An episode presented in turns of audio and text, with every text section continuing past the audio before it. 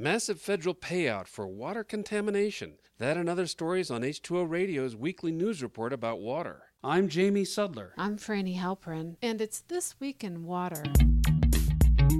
So-called atmospheric rivers came roaring into the West last week, and the weather phenomenon put some record-breaking numbers on the scoreboard. Atmospheric rivers are streams of moist air up to hundreds of miles wide that can carry roughly as much water as the Mississippi River. By midweek, the latest one dumped more than 5.5 inches of rain on San Francisco, and in L.A., rain levels were 167% of average for this point in the season. But where it really counts is in the Sierra Nevada mountains, because snow there will be much of California's water supply come spring and summer. An astounding 12 feet of the white stuff fell in the Tahoe area that had rivers like the Truckee swelling. While all this moisture might be good for the parched state, it's potentially disastrous for endangered salmon. Aquatic ecologist Eric Etlinger told SFGate that in the North Bay of San Francisco, raging torrents are destroying newly laid coho salmon eggs. The coho live in creeks and dense redwood forests that have been running low because of the drought. Now they have the opposite problem. Of course, the question many are asking is, what effect will these storms have on the California drought? The U.S. Drought Monitor reported that over 40% of California is no longer in a drought, and the snowpack in the Sierras last week was 163% of normal. Mandatory water restrictions may be lifted this spring, but heavy moisture now doesn't mean it will continue. And if restrictions are not relaxed now, when so much precipitation occurs, officials worry that people will not take conservation measures seriously when they are needed again. Peter Gleick of the Pacific Institute wrote in the San Jose Mercury News that the real question to ask is not whether the drought is over, but rather, is water being managed sustainably? And he said it's not. A town hall meeting last week in Flint, Michigan, addressed the continuing water crisis. Government officials told residents that they need to continue to use filters or bottled water, and that it would probably take 3 years to replace all the water lines in the city. That did not go over well. At times, people crunched empty plastic water bottles as a protest, and some shouted at the panel. They get paid for doing nothing! Yeah, exactly. Nothing! But telling us! I lost my job! Things have improved somewhat. The Detroit News reports that lead levels are down in Flint, and Mark Edwards, a Virginia Tech scientist who initially assisted in identifying the problem, said that bacteria levels are dramatically lower than they were a year ago. Replacing pipelines quickly has been hindered by a lack of funding.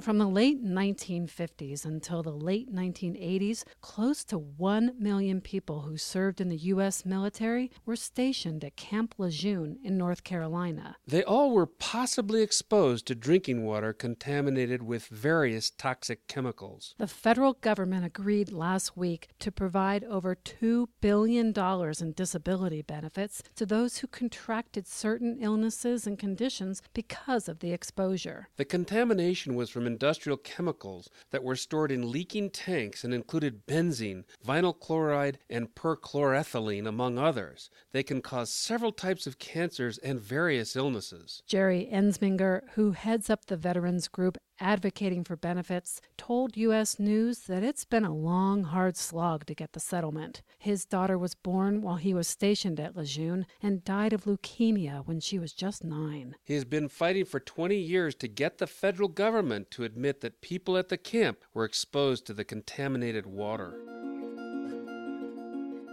Besides the Affordable Care Act, the new Congress led by Republicans is preparing to eviscerate another Obama administration plan. This time it's a rule proposed by the EPA and the Army Corps of Engineers that would define what is covered under the Clean Water Act. In 2015, the two agencies crafted a rule that critics say expands the government's authority to regulate bodies of water. But the rule never went into effect after opponents temporarily stopped it in court. That litigation is still pending, but could become irrelevant if the Congress acts. One of the typical examples raised by critics of the new rule is that it would allow regulation of puddles of water on farmers' lands. They complain that feds could stop what farmers say are routine activities, according to Ag Alert, a newspaper for California agriculture. The real difficulty is to determine what should be regulated under the Clean Water Act. Supreme Court decisions have not clarified what water or wetlands are protected. The Congress may overturn the EPA's definition through legislation before court cases can try to resolve the issue.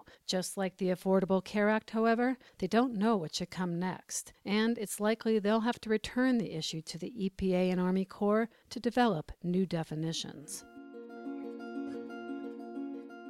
And finally, this is a story not about a disappearing act, but a reappearing one. It all started back in 1958 when a vast water project was constructed in southeast China that submerged 63 villages and towns beneath a reservoir. Recently, the lake's levels had to be lowered about 30 feet to renovate a hydropower gate. As the water levels dropped, local villagers discovered something breathtaking. A centuries-old statue of the Buddha emerged, with his head peeking just above the waterline. Based on the style of the statue's head, Experts believe the Buddha was carved in the Ming Dynasty, which ruled China from the 14th to the 17th century. The retreating water also revealed rectangular holes carved into the cliff, which could mean that a temple existed there. Currently, archaeologists are on site with sonar equipment to perform an underwater investigation. Maybe they'll discover some of the Buddha's wisdom about water, like this quote, "Drop by drop is the water pot filled,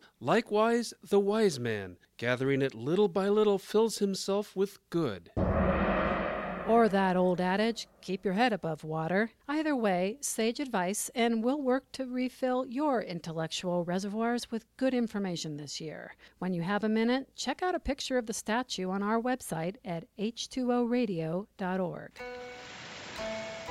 This Week in Water is supported by the American Water Works Association. Sustainable water management means more than just conservation. Learn about water efficiency and resilience at awwa.org/sustainable.